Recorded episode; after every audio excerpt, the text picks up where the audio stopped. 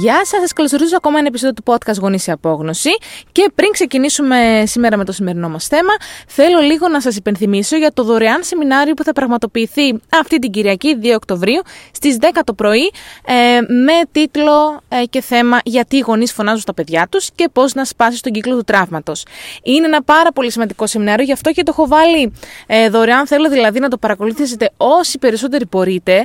Δεν υπάρχει κάτι το οποίο να χάσετε, δεν υπάρχει κάτι να σας σταματάει να σα κρατάει πίσω. Είναι ένα δωρεάν σεμινάριο το οποίο αν μη τι άλλο θα σας προσφέρει καινούριες γνώσεις, ε, θα σας βοηθήσει ιδανικά λίγο ε, να αλλάξετε τον τρόπο που βλέπετε κάποια πράγματα και η ευχή μου και ο λόγος που το κάνω αυτό είναι να βοηθήσω λίγο την καθημερινότητά μας να γίνει όσο πιο ήρεμη και εύκολη γίνεται. Ε, και πολλές φορές καταλαβαίνω ότι αυτό, το, αυτό που κάνουμε, το να φωνάζουμε στα παιδιά σαν γονείς, είναι κάτι το οποίο βγαίνει εντελώς από ένστικτο. Είναι δηλαδή μία αντίδραση την οποία πολλές φορές δεν ελέγχουμε. Γι' αυτό και ε, πολύ συχνά όταν έχουμε φωνάξει και μετά, μετανιώνουμε για αυτό που έχουμε κάνει. Δηλαδή σκεφτόμαστε και λέμε, τώρα γιατί φώναξε το παιδί, τώρα γιατί συμπεριφέρθηκα με αυτόν τον τρόπο; Οπότε αυτό και αυτό θα το αναλύσουμε, το γιατί φωνάζουμε και επίσης θα βρούμε τρόπους ε, ιδανικά να μην φτάσουμε μέχρι εκεί. Δηλαδή τι μπορούμε να κάνουμε για να μην φτάσω σε εκείνο το σημείο και επίσης εάν φτάσω σε εκείνο το σημείο, το να φωνάξω τέλος πάντων, το να χάσω τελώς την ψυχραιμία και την υπομονή μου, τι μπορώ να κάνω μετά. Γιατί ε, ο ο γονιός τέλος πάντων που υπάρχει διαφορά καλού γονιού και ενός γονέα, ο οποίος δεν είναι και τόσο, δεν είναι ότι ο καλός γονιός δεν θυμώνει ποτέ, δεν φωνάζει ποτέ, δεν λέει ποτέ κάτι το οποίο τέλος πάντων ήταν λάθος. Όχι. Ο σωστός ο γονιός απλά μετά ε, που θα κάνει ένα λάθος, μετά τη φωνή, μετά που θα κάνει κάτι το οποίο αναγνωρίζει ότι δεν ήταν σωστή η αντιμετώπιση, θα απολογηθεί πρώτα στον εαυτό του και μετά στο παιδί του. Δηλαδή θα κάνει ξανά μια συζήτηση. Θα πει στο παιδί ότι ξέρεις δεν ευθύνεσαι εσύ για τις δικές μου αντιδράσεις. Είναι πολύ σημαντικό να υπάρχει αυτή η επανόρθωση μετά από οποιαδήποτε ρήξη.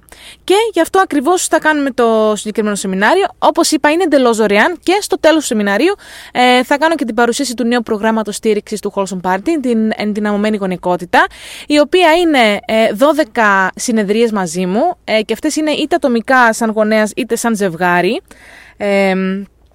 Ε, και είναι θεματικές συγκεκριμένες για 12 εβδομάδες.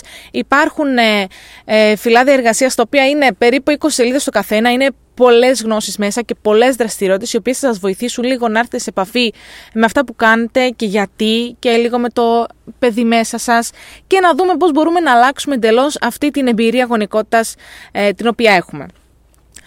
Ε, οπότε θα σας βάλω το σύνδεσμο και σε αυτό το επεισόδιο, θα σας το βάλω και στο Instagram και στο Facebook για να δηλώσετε συμμετοχή. Θέλω να πω επίσης ότι ε, για οποιονδήποτε δεν καταφέρει να το παρακολουθήσει live δεν υπάρχει πρόβλημα. Το σεμινάριο θα βιντεοσκοπηθεί και μόλις τελειώσει θα μπει στην πλατφόρμα με τα υπόλοιπα σεμινάρια. Έχω επίσης ακόμη ένα δωρεάν σεμινάριο και θα βρείτε και τα υπόλοιπα σεμινάρια ε, που είναι διαθέσιμα στην πλατφόρμα του Wholesome Parenting. Λοιπόν, εγώ σήμερα είχα άλλο θέμα προετοιμασμένο. Θα το πω έτσι ξεκάθαρα. Είχα προετοιμάσει να σας μιλήσω για κάτι άλλο, συγκεκριμένα για το πώς επηρεάζει η σειρά γέννησης του παιδιού ε, και τα βιώματα του πώς, μεγαλώνει και πώς βλέπει το, την οικογένεια, τον εαυτό του μεσοσύνολο και γενικά λίγο χαρακτηριστικά τα οποία ε, γνωρίζουμε και έχουμε παρατηρήσει εμείς ή, γενικά οι επιστήμονες τόσα χρόνια ότι έχουν τα παιδιά ε, σε σχέση με τη σειρά γέννησης τους και το ρόλο που έχουν σε κάθε οικογένεια, αλλά με αφορμή μια ανάρτηση την οποία είχα κάνει προχθές και μιλούσε για τέλος πάντων το, το θέμα της ε, ανάρτησης ήταν μεγαλώνει θετική διαπαιδαγώγηση για κακομαθημένα παιδιά. Και είχα πει μια ιστορία όπου τέλος πάντων ένας ένας πατέρας, ένας γονέας, ε, δεν έχει σημασία αν ήταν πατέρας ή μητέρα, ένας γονέας ε, επέλεξε τέλος πάντων το παιδί του να το διαπαιδαγωγήσει με έναν τρόπο λίγο σκληρό, με αυταρχική διαπαιδαγώγηση. Και λέω ότι είναι πολύ σημαντικό εδώ να κάνουμε διαχωρισμό ότι είναι ο τρόπος που επιλέγει αυτός ο συγκεκριμένος γονέας να διαπαιδαγωγήσει και να μεγαλώσει το παιδί του. Δεν είναι κάτι το οποίο έχει γίνει μία φορά. Γιατί και αυτό είναι εντάξει. Δηλαδή, είναι εντάξει. Μια φορά δηλαδή θα θυμώσουμε, δεν λέω ότι είναι σωστό, Όμως λέω ότι είναι αναμενόμενο, ότι είναι ανθρώπινο ότι κάποιες φορές θα θυμώσουμε, θα χάσουμε τον έλεγχο, θα φωνάξουμε, θα πούμε πράγματα τα οποία δεν τα εννοούμε και, και τα οποία θα μετανιώσουμε. Όταν όμως γίνεται αυτός ο τρόπος με τον οποίο έχω επιλέξει να μεγαλώνω ένα παιδί, τότε ναι, είναι πρόβλημα. Ε, οπότε εξήγησα ότι ο συγκεκριμένος γονέας, λίγο από τη συζήτηση, κατάλαβα ότι είχε εντελώς διαφορετικό ε, διαφορετική έννοια και σημασία του όρου θετική γονικότητα, θετική διαπαιδαγώγηση. Θα βάλω θετική γονικότητα. Είναι πολλά πράγματα που αποτελούν τη θετική γονικότητα. Έχουμε το peaceful parenting, το conscious parenting, το positive parenting. Έχουμε πάρα πολλά πράγματα τα οποία τέλος πάντων είναι μέσα στο, στην ομπρέλα της θετικής γονικότητας. Ε, και εδώ θα πω ότι ήταν πολύ περήφανος γιατί μου είχε πει τέλος πάντων ότι κατάφερε το παιδί του, είπε τέλος πάντων αυτό που είχε ρίξει να το μαζέψει και το παιδί τον άκουσε. Το παιδί τον άκουσε από φόβο. Δεν ήθελε να συνεργαστεί, το έκανε γιατί του είχε ε, βάλει μια τιμωρία πριν. Οπότε εξήγησε εγώ σε αυτή την ανάρτηση ότι, είναι, ότι και η θετική διαπαιδαγώγηση δεν μεγαλώνει παιδιά τα οποία κάνουν ό,τι θέλουν, δεν μεγαλώνει παιδιά τα οποία δεν έχουν όρια, δεν έχουν υπευθυνότητες, όμως εστιάζει στο να, να τα κάνει αυτά ένα παιδί γιατί έχω μια καλή σχέση μαζί του, γιατί θέλει να συνεργαστεί γιατί του μιλάω και του ζητάω κάτι με σεβασμό, με κατανόηση και με ευγένεια και δεν το επιβάλλω ε, αυτό που θέλω απλά για να έχω έλεγχο πάνω στο παιδί. Οπότε αυτή είναι η διαφορά. Ότι ναι, και ένα παιδί που μεγαλώνει με θετική διαπαιδαγώγηση, με θετική εικονικότητα, ναι, θα συνεργαστεί και θα μαζέψει το νερό από κάτω. Αλλά κάποιες φορές, και αυτό είναι, αυτή είναι η σημασία, τι περισσότερες φορές θα το κάνει χωρίς καν να το ζητήσουμε. Και εδώ θα πω ότι έχω κι εγώ, γιατί κάποιες φορές παίρνω ερωτήσεις αν έχω κι εγώ παιδί έχω ένα παιδάκι 2,5 ετών, το οποίο είναι πάρα πολύ ενεργητικό. Έχει πάρα πολύ ενέργεια, έχει προσωπικότητα πολύ έντονη και αυτό μου αρέσει πάρα πολύ εμένα στο παιδί μου ε, και μου αρέσει που διεκδικεί. Ε, οπότε δεν θα πω ότι έχω ένα παιδάκι το οποίο ό,τι του λες αμέσως κάνει αυτό που, αυτό που του λες και επίσης δεν δεν είναι και αυτό το ζήτημα, έτσι. Δεν είναι αυτό που θέλουμε από ένα παιδί, ό,τι του λέμε να κάνει απευθείας. Οπότε, ναι, έχω κι εγώ παιδί και καταλαβαίνω πόσο δύσκολο είναι κάποιες φορές. Θα πω όμως ότι ένα παιδάκι 2,5 ετών, όταν ρίξει κάτι κάτω, μου ζητάει χαρτί να το μαζέψει. Και εγώ δεν το έχω πει ποτέ τέλος πάντων. Πρέπει τώρα να το μαζέψει αλλιώς. Θα κλείσουμε τηλεόραση, θα πάρω το τάμπλετ. Ε, δεν θα φά σήμερα, δεν θα κάνεις το ένα, θα κάνεις το άλλο. Αυτή είναι η διαφορά. Ότι το παιδί πρέπει να θέλει να συνεργαστεί μαζί σου και όχι να το κάνει από φόβο. Οπότε είχα πάρει κάποια σχόλια ότι δεν είναι όλα τα παιδιά τα ίδια, ότι ε, πολλά παιδιά ε, είναι πάρα πολύ δύσκολα, είναι πάρα πολύ ζωηρά και ότι η συμπεριφορά του γονιού τέλος πάντων εξαρτάται από το χαρακτήρα και από την ιδιοσυγκρασία του παιδιού. Ε, είχα πάρει και άλλα μηνύματα που μιλούσαν για πιο μεγάλα παιδιά, στα οποία δεν θα σταθώ, γιατί εμείς μιλάμε για νήπια. Δηλαδή, και επίσης όταν κάνουν και ε, αναρτήσεις σχετικά με επιθετικότητα, δεν μιλάμε παιδιά για 15 ετών, ε, τα οποία τσακώνονται και χτυπιούνται και βγάζουν τέλος πάντων όλη έντονη επιθετικότητα όντως στην εφηβεία. Μιλάμε για νήπια. Οπότε ένα τρίχρονο δεν χτυπάει το άλλο παιδάκι για, για να του κάνει bullying, δεν χτυπάει ένα άλλο παιδάκι γιατί το, το έχει μέσα τέλος πάντων, του έχει κάνει κάτι κακό. Είναι κάτι αναμενόμενο για την ηλικία του. Οπότε λίγο να, να, να θυμόμαστε ότι μιλάμε για νήπια και επίσης δεν μιλάμε για εγκληματίες. Μιλάμε για παιδιά. Ε, Θέλω να σταθώ στο πρώτο μήνυμα που είχα αναφέρει. Στο τέλος πάντων, τα, η συμπεριφορά του γονέα εξαρτάται από τη συμπεριφορά του παιδιού. Και εγώ είχα απαντήσει στο μήνυμα ότι αυτό το πράγμα δεν ισχύει. Ότι δεν υπάρχει παιδί το οποίο ανταποκρίνεται θετικά, τουλάχιστον μακροπρόθεσμα, στις φωνές, στις προσβολές, στις τιμωρίες, στο να κάνουμε το παιδί να νιώθει άσχημα, στο να κάνουμε το παιδί να μας φοβάται. Ναι, το παιδί εκείνη τη στιγμή θα κάνει αυτό που του λες, γιατί του έχεις ε, τάξει κάτι, ε, του έχεις βάλει τιμωρία του έχεις στερήσει κάτι το οποίο αγαπάει. Ε, ίσως να το έχεις φοβήσει με τις φωνές, οπότε ναι, θα μαζέψει κάτι που έχει πετάξει κάτω. Θα το κάνει γιατί φοβάται. Μακροπρόθεσμα δεν έχεις μάθει τίποτα στο παιδί. Μακροπρόθεσμα έχεις μάθει ότι ε, εάν ο άλλος έχει περισσότερη ισχύ από σένα, περισσότερη δύναμη, είναι πιο μεγάλος, είναι πιο ισχυρός, είναι πιο δυνατός, μπορεί να σου φωνάζει και εσύ είσαι υπόχρεος να κάνεις αυτό που σου λέει. Γιατί θα έχεις ε, αρνητικές επιπτώσεις. Και θέλω να σταθώ συγκεκριμένα σε αυτό το κομμάτι του η συμπεριφορά του γονέα εξαρτάται από το παιδί, από τη συμπεριφορά του παιδιού. Και εδώ θα πω ότι αναγνωρίζω ότι έχω, ε, έχω γονείς που συνεργαζόμαστε και έχω γονείς που βλέπουν και τις και τις αναρτήσεις και ακούνε και τα podcast, ε, οι οποίοι είχαν την ταπέλα του κακού παιδιού, όταν μεγάλωνε, του άτακτου παιδιού, του ζωηρού παιδιού και έχουν ε, ακούσει πάρα πολλές φορές από τους γονείς τους και από τον περίγυρο ότι ε, οι γονείς σου συμπεριφέρονταν έτσι μαζί σου γιατί ήσουν άτακτο παιδί, γιατί ήσουν ζωηρό παιδί, γιατί ήσουν δύσκολο παιδί. Λοιπόν, πρέπει να σταματήσει αυτό το πράγμα, γιατί έχουμε σαν κοινωνία ε, μεταθέσει τις ευθύνες του γονέα και τις έχουμε δώσει στο παιδί. Δεν ευθύνεται ένα παιδί για τη συμπεριφορά των γονέων του. Ένα παιδί είναι και μέσα στη δουλειά του, συσσαγωγικά, να είναι ζωηρό, να δοκιμάσει τα ωριά του, να κάνει πράγματα, να είναι λίγο δύσκολο, να ρωτάει τέλος πάντων και να αμφισβητεί αυτά που του λένε. Αυτό θέλουμε. Και αργότερα αυτό το παιδάκι το οποίο σήμερα αμφισβητεί και εμείς το καταπιέζουμε, θα γίνει ένας συνήλικας ο οποίος ούτε θα ρωτάει, ούτε θα ψάχνεται, ούτε τίποτα. Ό,τι του λένε θα κάνει. Και είναι εδώ που λέμε τέλος πάντων σαν ενήλικες ότι Αχ, το παιδί μου ε, δεν, ε, δεν, δεν έχει προσωπικότητα. Ε, το δεν έχεις καταπιέσει την προσωπικότητα σαν παιδί, σαν νήπιο, και τώρα να ρωτιέσαι εσύ γιατί το παιδί δεν αντιδρά, γιατί το παιδί δεν αμφισβητεί. Γιατί δεν ψάχνεται, γιατί δεν ανακαλύπτει, γιατί ρωτάει. Πρέπει λίγο να σκεφτόμαστε μακροπρόθεσμα. Τι θέλω να έχει το παιδί μου σαν ενήλικας; Μήπως αυτά που θέλω τα καταπιέζω σε αυτή τη στιγμή, σε αυτή την ηλικία; Οπότε πρέπει να σταματήσουμε να δίνουμε τις ευθύνες που αναλογούν σε ένα γονέα στο παιδί. Το παιδί δεν ευθύνεται ποτέ για την συμπεριφορά του γονέα. Και αυτό θα το πω σαν, σαν, σαν μαμά και εγώ ίδια. Και αναγνωρίζω και παραδέχομαι ότι πολλές φορές θυμώνω με τη συμπεριφορά του παιδιού. Εκνευρίζομαι. Και αυτό είναι πάρα πολύ λογικό και το αναγνωρίζω στον εαυτό μου ότι είναι αναμενόμενο, είναι ανθρώπινο, έχω κάποια triggers και από την παιδική μου ηλικία ε, και σαν ενήλικα τέλος πάντων, τα οποία με ενοχλούν και μου πυροδοτούν μια αντίδραση μέσα μου η οποία είναι τέλος πάντων αρνητική. Αρνητική ως προς το παιδί μου. Εννοώ ότι δεν είναι κάτι θετικό να το βιώνει ένα παιδί. Αυτό εννοώ. Παρ' όλα αυτά δεν έχω ποτέ φταίξει το παιδί για τη συμπεριφορά μου. Ακόμα και αν θυμώσω, ακόμα και αν τέλος πάντων βγω εκτός αυτού και, και βγω εκτός ελέγχου, δεν υπάρχει ποτέ περίπτωση να πω ότι φταίει το παιδί και γι' αυτό εγώ έχω συμπεριφερθεί έτσι. Η ευθύνη της συμπεριφοράς του καθενός είναι ευθύνη δική του. Και αυτό δεν, δεν αφορά μόνο σχέση γονέα παιδιού, αφορά και σχέση μεταξύ ενηλίκων. Αν έχει κάνει κάτι κάποιος και εγώ έχω θυμώσει ή έχω προσβαλτεί ή έχω πειρακτεί, έχει να κάνει μαζί μου αυτό. Δεν έχει να κάνει με τον άλλο. Ο άλλος, ναι, μπορεί σαν ενήλικα τέλο πάντων να μην έχει δείξει σεβασμό. Ε, μπορεί όμως και εγώ να μην έχω βάλει τα ωριά μου. Και συγκεκριμένα όταν μιλάμε για ένα παιδί, πρέπει πάντα να θυμόμαστε ότι. Γιατί λέμε συνέχεια, και ακούμε κιόλας, ότι ξέρεις, είναι ενήλικες παιδιά τα οποία ε, δεν μιλάνε με τους γονείς τους, δεν τα παίρνουν τηλέφωνο, δεν πηγαίνουν να τους κάνουν επίσκεψη. Και εδώ θα πω πρέπει να θυμόμαστε πάντα ότι η ευθύνη της σχέσης μεταξύ ενός παιδιού και ενός γονέα πέφτει στο γονέα. Ένα παιδί από πολύ μικρή ηλικία θέλει, θέλει να είναι κοντά στους γονείς του. Θέλει οι γονείς του να τα αγαπάνε, θέλει οι γονείς του να τα αποδέχονται.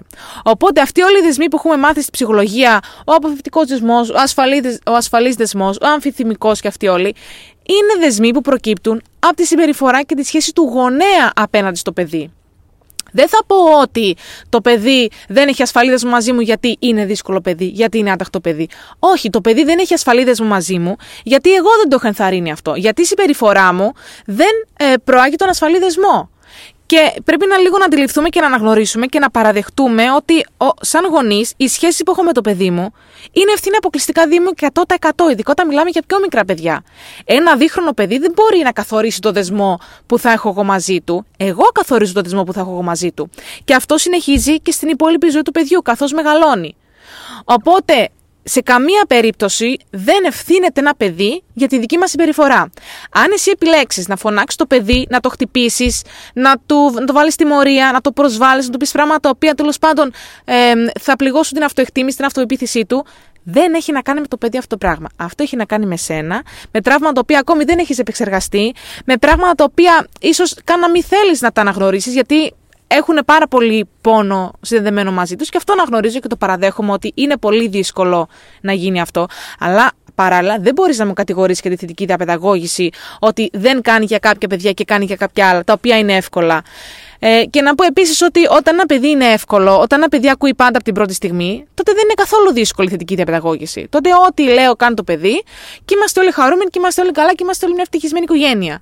Η θετική διαπαιδαγώγηση, εκεί που θα κάνει διαφορά, είναι στις δύσκολες στιγμές. Στα ξεσπάσματα του παιδιού. Στο παιδί που δοκιμάζει τα ωριά του. Στο παιδί που τέλος πάντων θέλει να δείξει ότι έχει αυτονομία και πρέπει εγώ να, να, να το δω πώς είναι ακριβώς το παιδί. Με την πραγματικότητα. Με τον πραγματικό φακό και όχι από το φακό με τον οποίο κάνω εγώ προβολή για τους φόβους μου, για αυτά τέλος πάντων τα οποία δεν έχω καταφέρει εγώ σαν γονιός.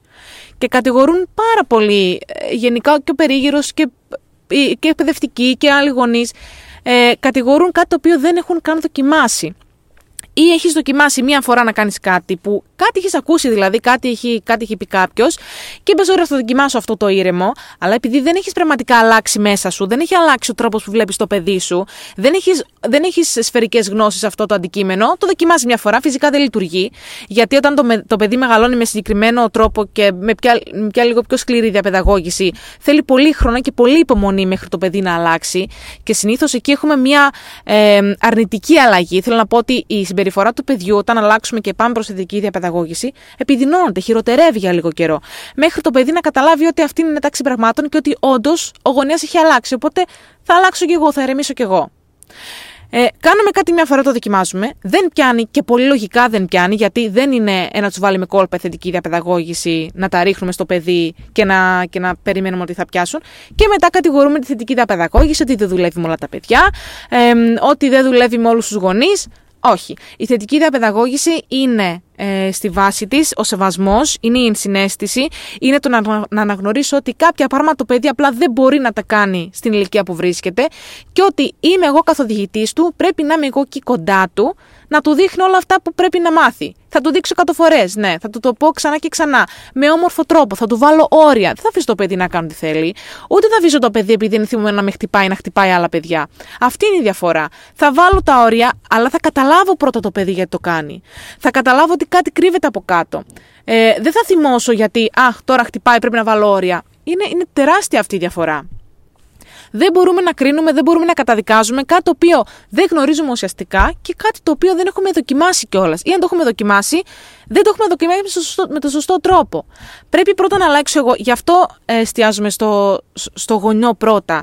Γιατί αν γίνει μια μικρή αλλαγή στο γονιό, βλέπουμε μια τεράστια αλλαγή στο παιδί πρέπει πρώτα να αλλάξει ο γονιός για να αλλάξει το παιδί του. Δεν πρόκειται να αλλάξει το παιδί αν δεν γίνει μια ουσιαστική αλλαγή μέσα μας. Αν δεν κοιτάξουμε πρώτα να, να γυρίσουμε λίγο προς τα μέσα στον εαυτό μας και να πούμε «Όπα, αυτό το πράγμα που κάνει το παιδί με με ενοχλεί». Ε, δεν καταδικάζω το παιδί εκείνη τη στιγμή, ούτε το φταίω. Θα γυρίσω πάνω μου. Θα πω αυτό που κάνει το παιδί, ίσως κάπου το έχει δει, ίσως εγώ το έχω ενθαρρύνει με, με το λάθος τρόπο. Οπότε πρώτα θα αλλάξω εγώ για να αλλάξει και το παιδί.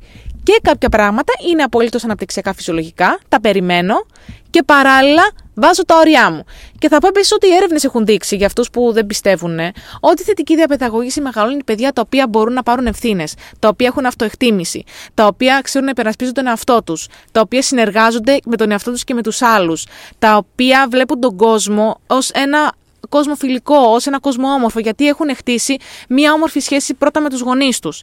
Ένα παιδί που μεγαλώνει σε ένα, σε ένα περιβάλλον γεμάτο φωνές και τιμωρίες, ε, δεν σταματάει να αγαπάει το γονέα, σταματάει να αγαπάει τον εαυτό του. Αυτό θέλουμε για ένα παιδί. Δηλαδή να κάνει ναι, ό,τι θέλω, αλλά σαν ενήλικας να μην έχει αυτοεκτίμηση, ε, να μην μπορεί να κάνει μια σωστή σχέση. Είναι πολύ σημαντικό να υπάρχει ένας σωστός διαχωρισμός και να σταματήσουμε επιτέλους να φταίμε τα παιδιά για συμπεριφορές τις οποίες πρέπει εμείς να αναλάβουμε και τις ευθύνες τις δικές μας. Είναι πάρα πολύ σημαντικό αυτό. Αν ένα παιδί δεν έχει όρια, αν ένα παιδί χτυπάει συνέχεια, ε, και αυτό κάνουμε συνέχεια. Το κάνουμε πάντα. Και, σαν, ε, και, και από εκπαιδευτικούς το έχω ακούσει και από, γονέα, και από γονείς το έχω ακούσει. Χτυπάει το παιδί στο πάρκο συνέχεια. Ε, και με το παιδί ότι ένα παιδί είναι επιθετικό. Ο γονέας τι κάνει; Κάθεται εκεί στο παγκάκι και δεν κάνει τίποτα. Δεν γίνεται αυτό το πράγμα. Εγώ, σαν γονέας, αναγνωρίζω το παιδί που είναι 2,5 ετών, μπορεί να πάσει στιγμή να χτυπήσει, γιατί θα το πειράξει κάτι. Οπότε πρέπει να το βλέπω συνέχεια και να το επιβλέπω και να, και να παρατηρώ λίγο το παιδί μου και να ξέρω λίγο τα ρεθίσματα που παίρνει για να πυροδοτήσω μια αντίδραση. Αν ξέρω ότι το παιδί μου πειράζει να του παίρνω ένα παιχνίδι, Είμαι έτοιμη. Με το που θα δω ότι ένα άλλο παιδί του παίρνει το παιχνίδι, εγώ πάω κοντά του. Προσπαθώ λίγο να το εξηγήσω, προσπαθώ λίγο να προλάβω μια κατάσταση. Αν εγώ κάθομαι στο παγκάκι και αφήνω το παιδί να χτυπάει, τότε δεν φταίει το παιδί. Φταίω εγώ που δεν το έχω βάλει όρια, φταίω εγώ που δεν το έχω εξηγήσει. Ότι αυτό το πράγμα τέλος πάντων δεν το κάνουμε και μπορούμε να κάνουμε κάτι άλλο. Παράλληλα, εγώ σαν γονέας δεν θα θυμώσω στο παιδί γιατί χτυπάει θα αναγνωρίσω ότι το παιδί το κάνει αυτό γιατί δεν ξέρει να κάνει κάτι άλλο. Θα αναγνωρίσω ότι το κάνει αυτό γιατί είναι από ένστικτο, ότι ακόμα ο εγκέφαλο του δεν είχε αναπτυχθεί σωστά. Να υπάρχει ένα φίλτρο, ένας αυτοέλεγχος να πει: Όπα, εντάξει, τώρα έχω θυμώσει, δεν θα χτυπήσω όμως, δεν είναι σωστό. Δεν υπάρχει αυτό το πράγμα, ειδικά όταν μιλάμε για νήπια. Και τέλος θα πω ότι αν ήσουν το άτακτο παιδί της οικογένειας, το ζωηρό παιδί, το δύσκολο, που σου έχουν βάλει την ταπέλα και σου λένε ακόμη και τώρα οι γονείς σου ότι ε, ξέρεις, ναι, αλλά ήσουν ένα δύσκολο παιδί, γι' αυτό σου θύμωνα, γι' αυτό σε βάζα τιμωρία, γι' αυτό σε χτυπούσα. Ε, μου κάνεις πολύ δύσκολη τη ζωή. Δεν ευθύνει εσύ. Με την καμία, με κανένα, για κανένα λόγο δεν ευθύνεσαι εσύ για τις συμπεριφορές του γονέου σου. Και αυτοί είναι άνθρωποι οι οποίοι είναι πολύ πιθανό να είναι συναισθηματικά ανώριμοι και δεν μπορούν να αναλάβουν τις ευθύνες των πράξεών τους. Και πάλι δεν έχει να κάνει μαζί σου. Εγώ θα πω ότι οι άνθρωποι που, που έχω συναντήσει και μου, που με έχουν πει ότι ξέρεις, εγώ είμαι το ζωηρό παιδί της οικογένειας, το κακό παιδί, το άταχτο, το δύσκολο, που μου έχουν πει ότι αυτά που έχω πάθει, όλος πάντων, τραύματά μου ε, είναι γιατί ήμουνα έτσι και έτσι. Ε, και μου λένε λίγο τι, τι είχαν κάνει σαν, ε, σαν παιδιά. Είναι πάρα πολύ φυσιολογικά πράγματα. Είναι αντιδράσεις απόλυτα φυσιολογικές που τις κάνουν όλα τα παιδιά στην ηλικία τους.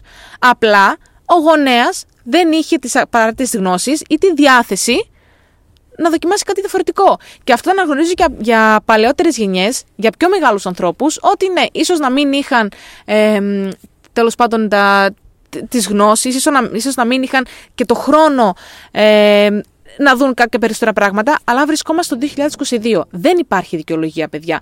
Δεν υπάρχει δικαιολογία να μου πει η γονέας ότι ξέρεις, δεν ξέρω τι να κάνω άλλο ή δεν ξέρω διαφορετικά. Υπάρχει το διαδίκτυο, υπάρχουν ε, τα μέσα κοινωνικής δικτύωσης, υπάρχουν τόσες γνώσεις και δωρεάν γνώσεις και γνώσεις τις οποίες μπορούμε να αγοράσουμε και να πάρουμε. Σεμινάρια, βιβλία. Δεν υπάρχει δικαιολογία στο 2022 για το ότι χτυπά ακόμα το παιδί μου, ε, του φωνάζω, του προσβάλλω ε, και, και το βάζω τιμωρία. Εδώ να πω ότι ναι, τα κάνουμε αυτά, δεν σημαίνει ότι είναι σωστά, αλλά παράλληλα αναγνωρίζω κιόλας ότι αυτά είναι λάθος και ότι πασχίζω λίγο να τα, να τα αλλάξω. Κάνω δουλειά με τον εαυτό μου. Δεν μπορεί να μου πει γονέα του 2022 ότι εγώ θα χτυπάω γιατί δεν μαθαίνει άλλο το παιδί, δεν υπάρχει άλλος τρόπος. Αυτά τα πράγματα είναι δικαιολογίες και αυτά τα πράγματα μου λένε εμένα ότι απλά δεν έχει την ε, διάθεση ο γονέας να μεγαλώσει σωστά ένα παιδί. Και αυτό μπορεί να είναι λίγο σκληρό. Είναι, είναι μεγάλη αναγνώριση να το, να το καταλάβεις προς τον εαυτό σου ότι για αυτό που είναι το παιδί σου, έχεις εσύ μεγάλο μερίδιο ευθύνης. Οπότε ένα παιδί το οποίο είναι άτακτο, σε εισαγωγικά πάντα όλα, έτσι, γιατί δεν υπάρχουν άτακτα κακά παιδιά και δύσκολα. Ε, η ιδιοσυγκρασία, όσον αφορά η ιδιοσυγκρασία, είναι κάποια παιδιά λίγο πιο ε, ευαίσθητα και κάποια παιδιά λίγο πιο εισαγωγικά εύκολα. Δεν, δεν έχει να κάνει όμως, δηλαδή θα πω ότι α, το παιδί το εύκολο θα το συμπεριφέρομαι καλά και το παιδί το δύσκολο εγώ θα το χτυπάω και θα το βάζω τιμωρία και θα το θυμώνω και θα το φωνάζω. Δεν ισχύει αυτό το πράγμα. Ε, οπότε πρέπει πρώτα να αναρωτηθούμε αν, αν εγώ θέλω λίγη δουλειά με τον εαυτό μου και μετά να γυρίσω να κατηγορήσω το παιδί και να πω ότι το παιδί είναι κακό, είναι άταχτο, είναι δύσκολο, είναι το ένα, είναι το άλλο. Ε, δεν πρέπει ποτέ να μπαίνει ευθύνη πάνω στο παιδί. Πρέπει πρώτα να γυρίζω λίγο στον εαυτό μου και να πω: Όπα, κάτι πρέπει να αλλάξει εδώ και θα αρχίσω από μένα. Οπότε, αν ήσουν εσύ αυτό το παιδάκι, το οποίο έχει αυτές όλες τις ταμπέλες αρνητικές, θα σου πω ότι δεν φταίει εσύ.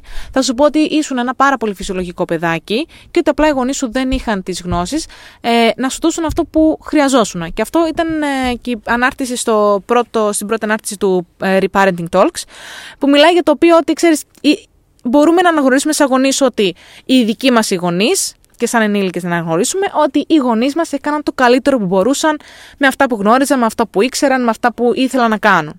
Ε, παράλληλα, μπορείς επιπλέον να αναγνωρίσεις ότι αυτό δεν ήταν αρκετό για σένα. Ότι είχες κάποιες περισσότερες ανάγκες οι οποίες δεν είχαν ικανοποιηθεί και αυτό είναι εντάξει. Δεν σημαίνει ότι ήταν κακοί γονείς, απλά δεν ήξεραν περισσότερο. Δεν σημαίνει κιόλας ότι είσαι αχάριστος ε, γιατί έχεις τραύματα ή γιατί έχεις πράγματα που σε πληγώνουν. Δεν είχαν ικανοποιηθεί οι βασικές ανάγκες σου συναισθηματικές σαν παιδί. Αυτό είναι μια πολύ δύσκολη αναγνώριση. Απλά πρέπει να θυμόμαστε ότι ποτέ για κανένα λόγο δεν βάζουμε την ευθύνη της συμπεριφοράς μας πάνω σε ένα παιδί. Αν θυμώσω, αν φωνάξω, αν βάλω τιμωρία, είναι αποκλειστικά 100% δική μου ευθύνη και όχι του παιδιού. Οπότε ελπίζω να σας ε, προβλημάτισε λίγο αυτό το επεισόδιο. Το επόμενο επεισόδιο θα πάμε πίσω στην κανονική ροή του προγράμματος. Θα πω για αυτό το, το θέμα το οποίο είχα προετοιμάσει. Θέλω να σας υπενθυμίσω επίσης ότι το νέο πρόγραμμα στήριξης του Wholesome Parting έχει αυτά τα θέματα. Δηλαδή, μιλάμε λίγο για για τους γονείς. Πολύ σπάνια, δηλαδή, και, και τώρα που ετοιμάζονται και τα φυλάδια εργασίας, πολύ σπάνια μιλάμε για το παιδί. Δηλαδή, δεν υπάρχει το, το παιδί κάνει το Α, τι να κάνω εγώ το Β για να αλλάξει. Όχι. Ε, ξεκινάμε από τις βάσεις. Ξεκινάμε να λύσουμε τα θέματα δικά μας, να δούμε λίγο μέσα μας και μετά θα, θα, θα, θα βλέπουμε αλλαγές στο παιδί. Καθώς το μεγαλώνουμε και καθώς κάνουμε αυτή την, αυτό το ταξίδι μαζί. Ε, θα πούμε περισσότερα πράγματα στο σεμινάριο την Κυριακή. Ανυπομονώ να σας δω. Και επίσης θα πω ότι για αυτούς που θα παρακολουθήσουν live το σεμινάριο, μόνο live όμως, όχι βιντεοσκοπημένο, ε, θα υπάρχει μια έκπτωση ε, για 24 ώρες για το νέο πρόγραμμα στήριξης. Απλά επειδή ε, είναι 12 εβδομάδες, είναι ε, πολλή δουλειά και για μένα και για εσάς, δεν μπορώ να πάρω πάρα πολύ κόσμο ε, δεν μπορώ να ανοίξω πολλές θέσεις, θα είναι περιορισμένες οι θέσεις. Οπότε, αν πραγματικά ενδιαφέρεστε, ε, να είστε live στο σεμινάριο και θα σας ανακοινώσω εκεί περισσότερα πράγματα και την έκπτωση ε, για να εκμεταλλευτείτε αυτή την, ε, την ευκαιρία.